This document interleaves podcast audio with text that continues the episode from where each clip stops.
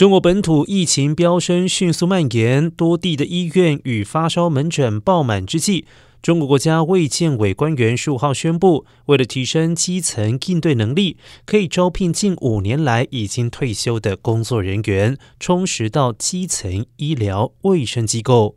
中国当前疫情严峻，地区集中在城市，而首都北京都出现了医疗资源人力不足现象。如果疫情蔓延到乡下，应对的情势势必更加的吃紧。